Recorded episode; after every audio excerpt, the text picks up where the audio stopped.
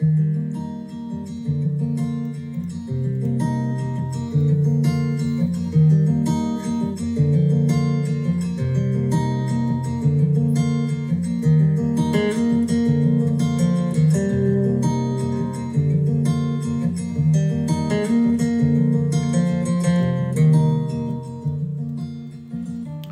morning. It's June 21st, and welcome to Doing Life, daily devotions for finding peace in stressful times. This is the audible companion of the book of the same name. Today's title is Get Help. God is our refuge and strength, an ever present help in trouble. Therefore we will not fear, though the earth give way and the mountains fall into the heart of the sea, though the waters roar and foam and the mountains quake with their surging. Psalm 46, 1 through 3. I was nine years old and living in Houston, Texas.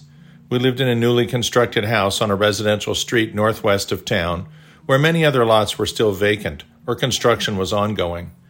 Houston is hot. Kids spent most of their time running around barefoot in cutoffs with a t shirt or no shirt in the summer. The barrancas that led to the bayous, the vacant lots, and the construction sites were all fair game for play.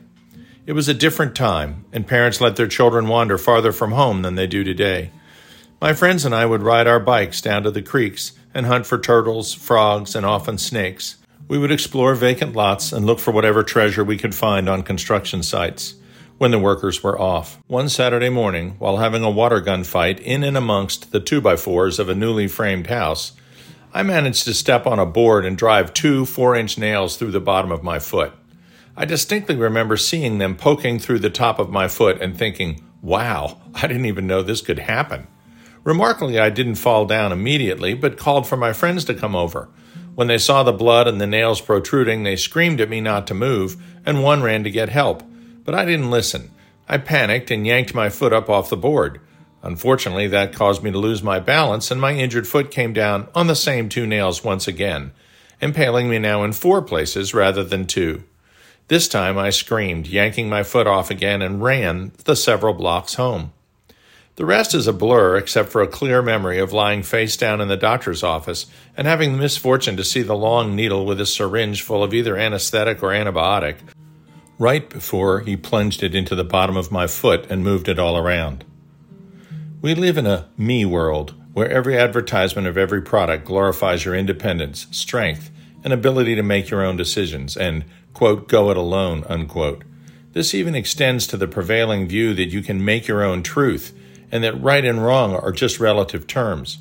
Every part of this is wrong from the Christian worldview. We seek to be dependent on our Creator, whom we trust completely because of the love He has demonstrated for us through His Son. God makes it clear that the knowledge of right and wrong is laid out in Scripture and imprinted on our conscience. It is not subjective, nor is truth. I could have avoided four nails in my foot. I could have listened to my parents and A, not played on construction sites, B, worn shoes, C, listened to my friends when they told me not to move. I cried for help and then didn't listen.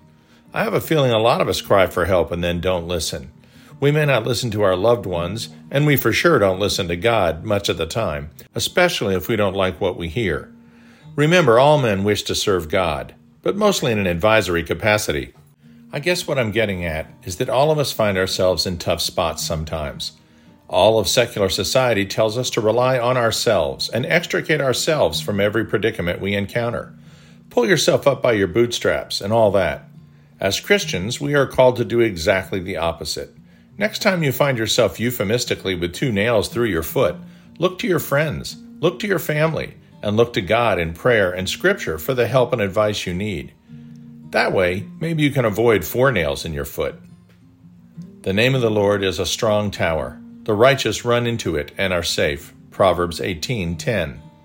The Lord is a refuge for the oppressed, a stronghold in times of trouble. Psalm 9, 9 through 10. But they who wait for the Lord shall renew their strength. They shall mount up with wings like eagles, and they shall run and not be weary. They shall walk and not faint. Isaiah 40, 31. Dear Heavenly Father, why do we forget the Helper that indwells us and turn to our own understanding when we get in trouble?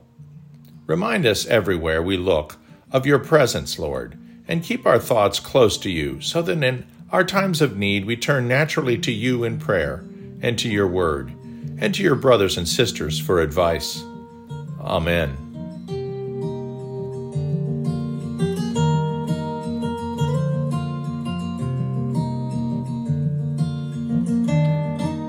We'll see you tomorrow